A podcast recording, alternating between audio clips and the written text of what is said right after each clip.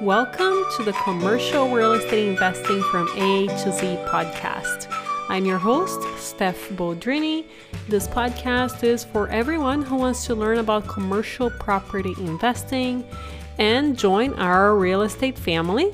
We get the best people in the industry to give you straightforward and practical advice that you can actually use in your investing. And in this episode, we are continuing our conversation with Darren Smith principal of solid growth properties about industrial investing. And in this part, he is going to be talking about what does he look for in a property that he is looking at buying? What are some of the strategies to make deals a win-win not only for him but also for the seller? And also what has been his best and worst industrial investments? Here we go so, what do you look for in a property that you decide to buy? That's a great question, and it really it's such a a wide wide spectrum of things that would work for me. And I say that because my whole objective is to get a quality property with a quality tenant for a long term hold. I, I, do flip properties. I have novated properties. I just you know explained to you one that uh, potentially I could novate, but my whole goal is to hold these things. So I'm looking for a property that is in an area that I can, I know that if I if it goes vacant, that I can get this thing re-rented without a ton of trouble. And that may just be like what are what are my rates on the property? So I need to know how much is the lease on this property. Let's say I'm buying one that already has a tenant in there, and let's say it's uh, eight dollars a square foot plus triple nets. Well, if the market rate in that area is seven dollars a square foot plus triple nets, I'm a little bit nervous because if that tenant doesn't renew in a couple years, I'm technically paying for a property if I paid full price for it. I'm paying above market rates because the market doesn't bear that.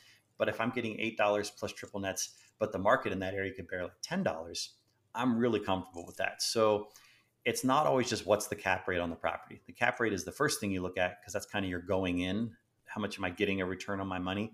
But you want to look at what are some things that are going to happen to this property in the future if this tenant leaves or or possibly what are some things i can do to this property to increase the things that i can do on it? Maybe there's an extra lot if there's only a 20,000 square foot building on it. Well maybe there's an extra couple acres on the back that i can put another 20,000 square foot building on.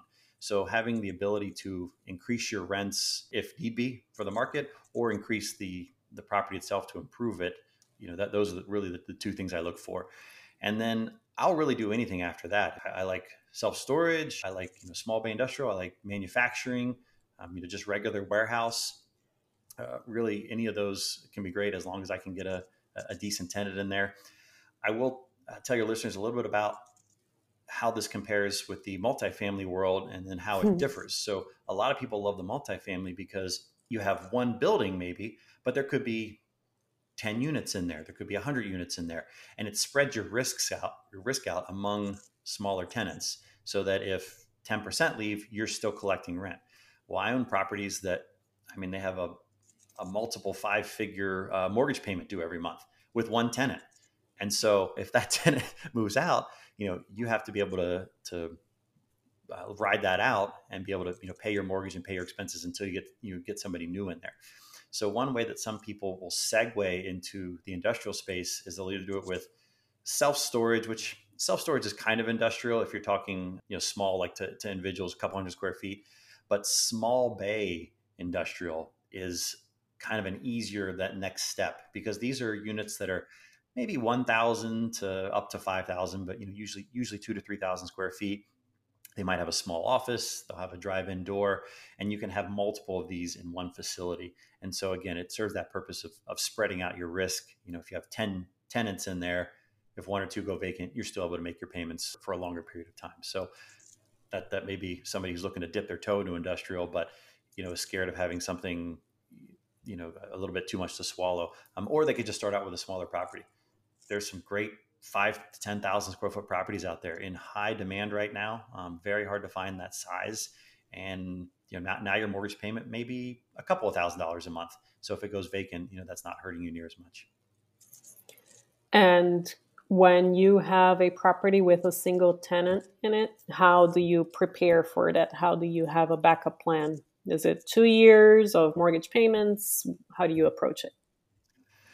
That's an excellent question. And for for anybody, really, if you're buying anything, having that plan B, having that backup is is essential. So the first thing I look at was what I touched on that a little bit earlier of where am I at and compared to market rates.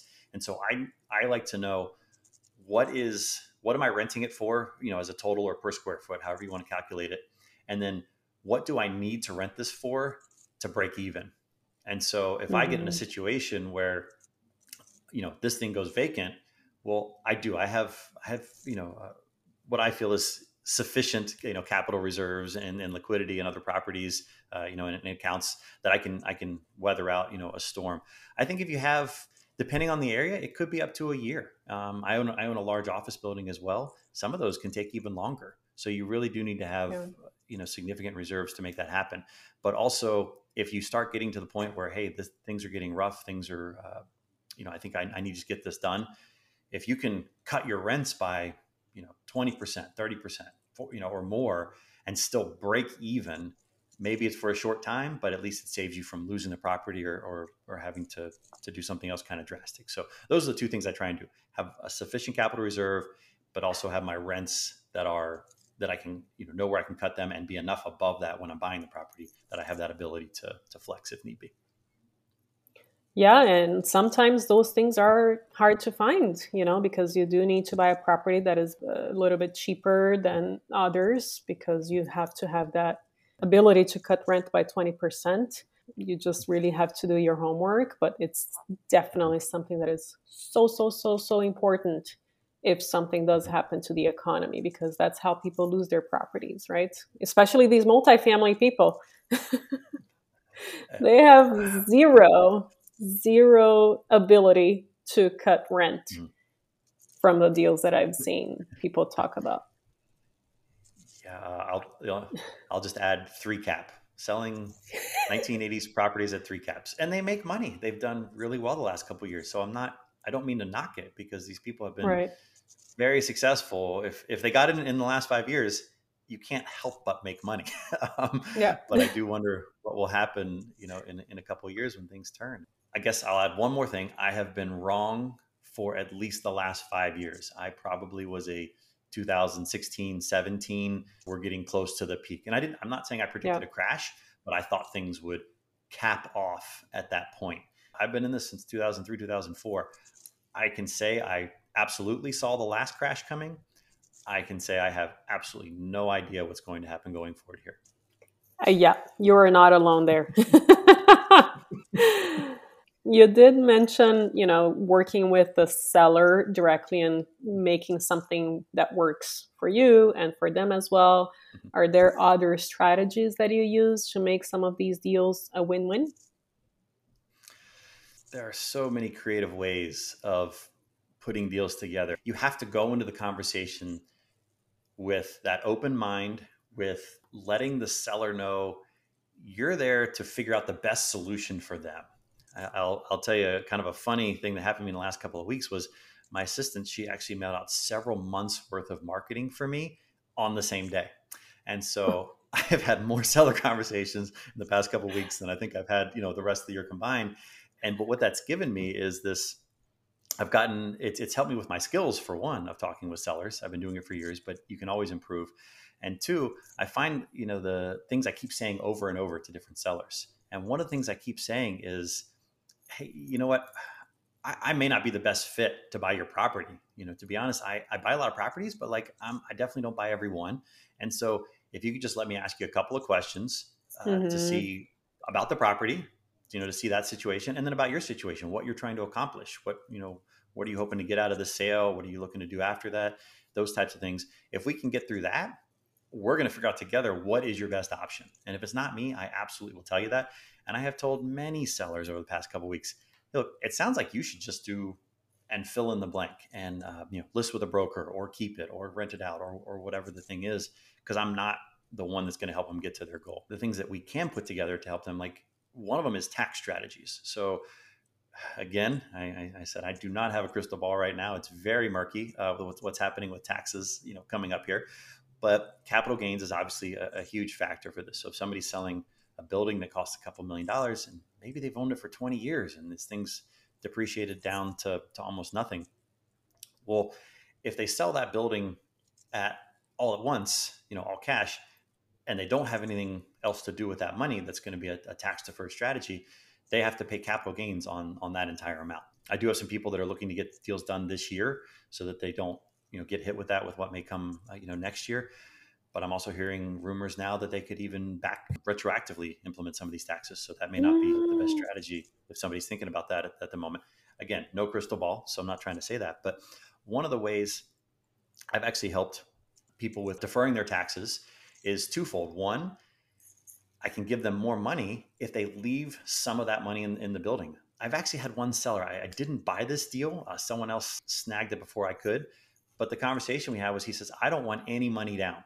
He wanted 100% seller financing because he says, mm-hmm. I don't mm-hmm. want to pay any capital gains. I only want to get interest on this and I'm going to pay on the interest and I want to collect that for the rest of my life. He's like, that's how I want to live.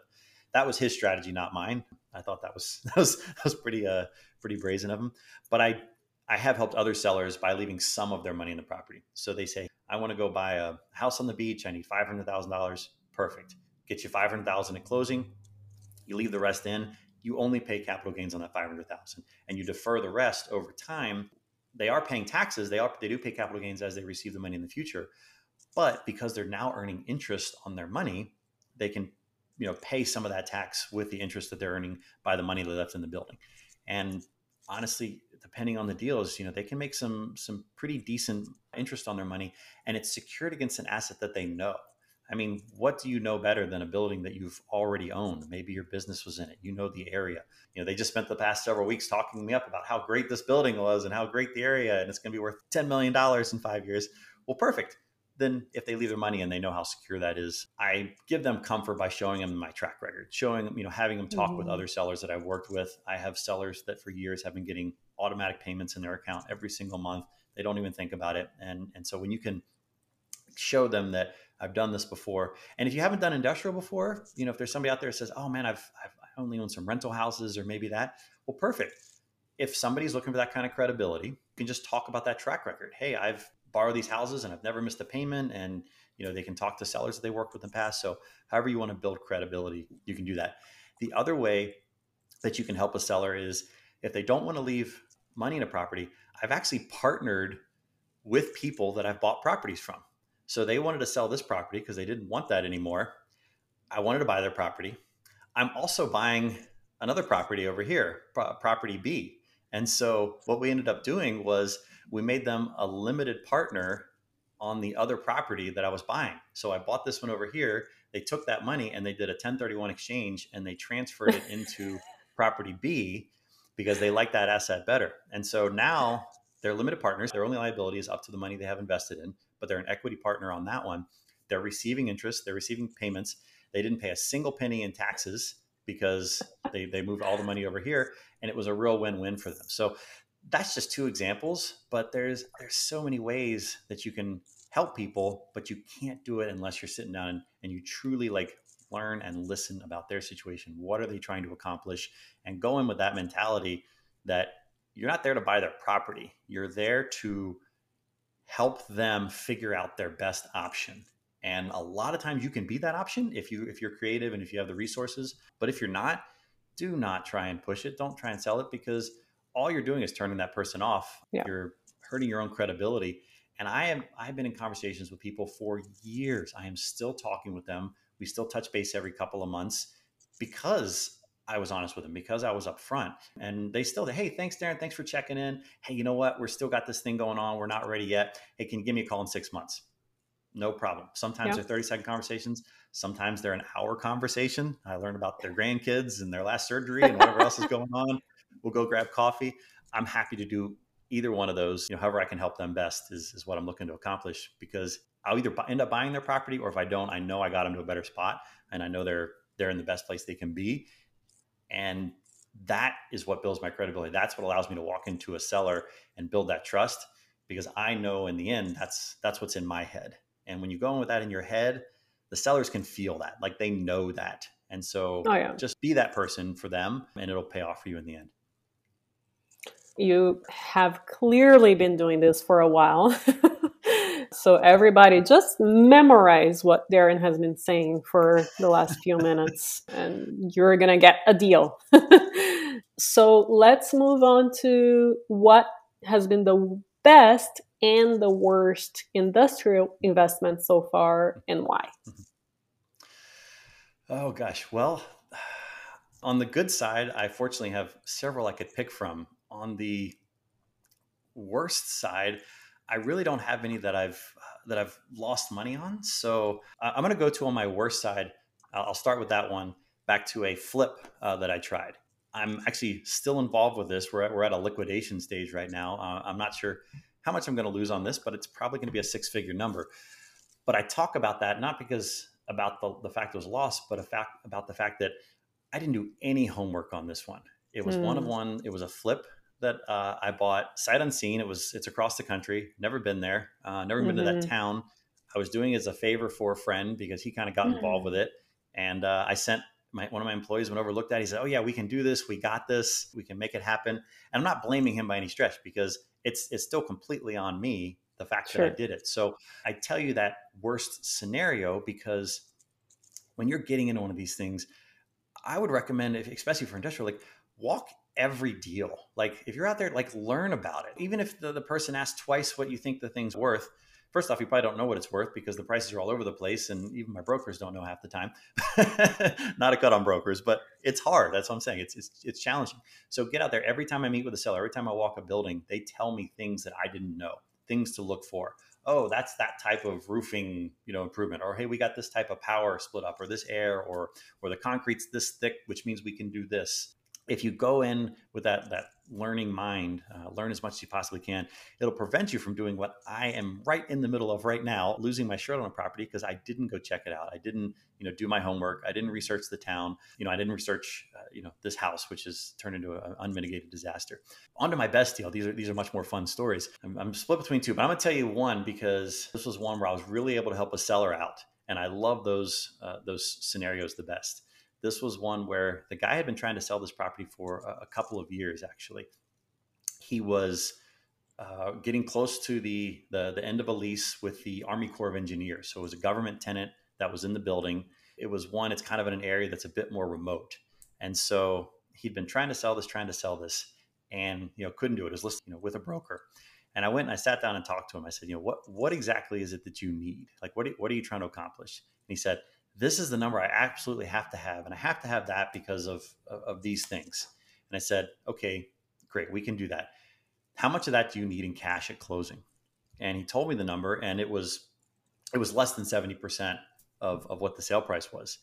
And this was a couple of years ago. So you actually wouldn't be able to get this deal done anymore. But I was just getting into industrial at the time. So uh, for me, getting the terms was more important than the price at that point you know it's not so much anymore but but that was where the less money i could put in by far was was what mattered.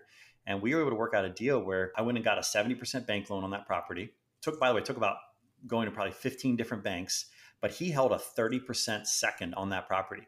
So i literally brought a 1.65 million dollar warehouse for zero dollars down cost me about $60,000 in closing costs. That was 100% of my cost in to closing that property it solved his problem because now he you know he got sold he got his money. He's getting you know payments you know over time for that other 30% but what made me confident that i would be able to do that? Because as i said it was coming up you know towards the end of his lease. Well the lease he had right. on that property it was a it's terrible how the army corps does it. They're only allowed to do one year leases. So the way they write their leases is this was it, it was a 10 year lease but it was one year lease with nine one year options. Wow. Every one of them giving the Army Corps of Engineer the right to cancel at any time with no rent increases, you know, through the entire uh, period. And they had, I think it was just under three years left uh, at the time when I bought, or four years left, three, three or four years when I when I bought the building at the time. So that's what gave me the confidence to go in and buy that building because even though there was like only a couple years left on the lease, I was getting no money in. It wasn't cash flowing a ton. I think it cash flows about maybe fifteen hundred to two thousand dollars a month which is not that much for a $1.65 million property. I knew he was so much below market rates because the lease was was written, you know, seven years prior. Mm. And so no matter what happens when that lease goes to renew, I'm comfortable because I'm enough below market rates that I can get this thing done and, and, and released, you know, with no problem. Uh, very, very likely raising the rates. But even if I have to cut down to my cost, you know, my gosh, I'm probably, that'll probably be, you know, 60% of what it's renting for right now uh, is where I'd have to be at. So uh, compared to what market rates would be. So I'm very comfortable doing that deal. So that's probably my favorite one because it was it was kind of one of my earlier ones uh, that got me really excited, and it was a it was a big win that didn't cost me a whole lot of money to get in, um, and and uh, also helped the seller out in a big way. Wow, what a beautiful story! I love it, love it. This has been so incredible, Darren. So many amazing nuggets and, and great pieces of advice. Is there anything else that you think our listeners should know that we haven't covered with regards to industrial? oh, pr- probably about a million things. I'm, I'm, still learning, very much a, a, student of this and learning. You know, have a lot left to learn. But I think if they start with those things, those basic premises, and just get out there and, and start talking with people, start networking with, bro- networking with brokers, go talk with sellers, go knock on doors, and if you do that, if you just get out there and take some action and start having conversations, you'll find out if it's right for you or not.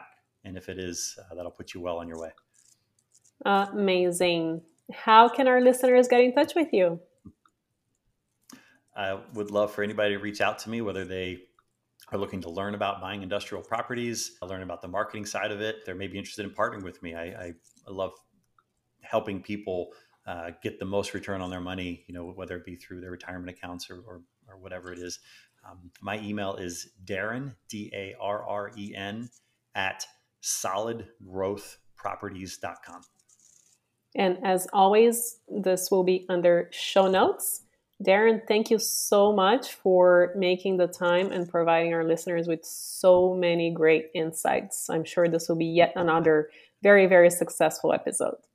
Well, Steph, thank you so much for having me on, and I, I hope I was able to help somebody out there. If you are learning from this podcast, I would greatly appreciate a review under the podcast app you listen to. On the Apple Podcast, you just go to the podcast page, either from Listen Now or from Library.